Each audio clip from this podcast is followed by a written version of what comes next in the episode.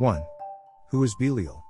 A. Belial is a compound word, believed to have been taken from the Hebrew beli, meaning not, and yal, meaning profit or benefit. It is used 26 times in the Old Testament, usually translated as worthless in the New American Standard Bible, but also as base, destruction, rascally, and wicked. In the earlier books of the Old Testament, when describing a wicked person, the King James sometimes uses son of Belial, or daughter, man, or people of Belial. Like many other uses of the term son of, the expression son of Belial doesn't imply that Belial is a real person who fathers children. Rather, it's a description of people characterized by worthlessness or corruption. B. A less accepted theory is that Belial comes from Peliol, meaning without yoke, the definition would remain about the same. However, a son of Belial would be someone who is lawless or rebellious. C. Either way, the Old Testament uses Belial as a personification of evil, not an actual entity.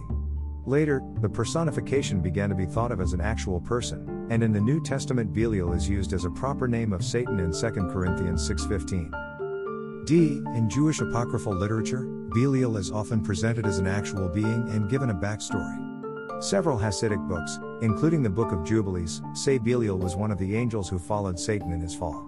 The Sibylline oracles, supposed prophecies recorded by the Sibyls between AD 100 500 say Belial will be the Antichrist and or a fake Messiah who deceives Samaritans. The former claim may be influenced by 2 Thessalonians 2:3, which calls the Antichrist the man of lawlessness, but the oracle is also associated with Nero. C. Belial as a demon has been adopted by more recent literature. In Paradise Lost, John Milton writes that Belial was the last demon to fall and the vilest, the demon of impurity and lies.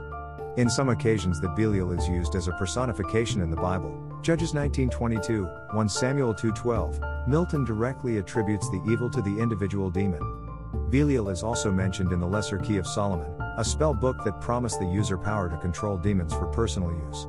The book has nothing to do with King Solomon, as it was written in 1600s. In the last century, Belial showed up as a character in various novels and video games. D. In Scripture, Belial was used to personify wickedness and worthlessness. The only time the word is used to identify a person is 2 Thessalonians 2:3, where the name is applied to Satan. There is no indication from Scripture that Belial is the proper name of a specific demon.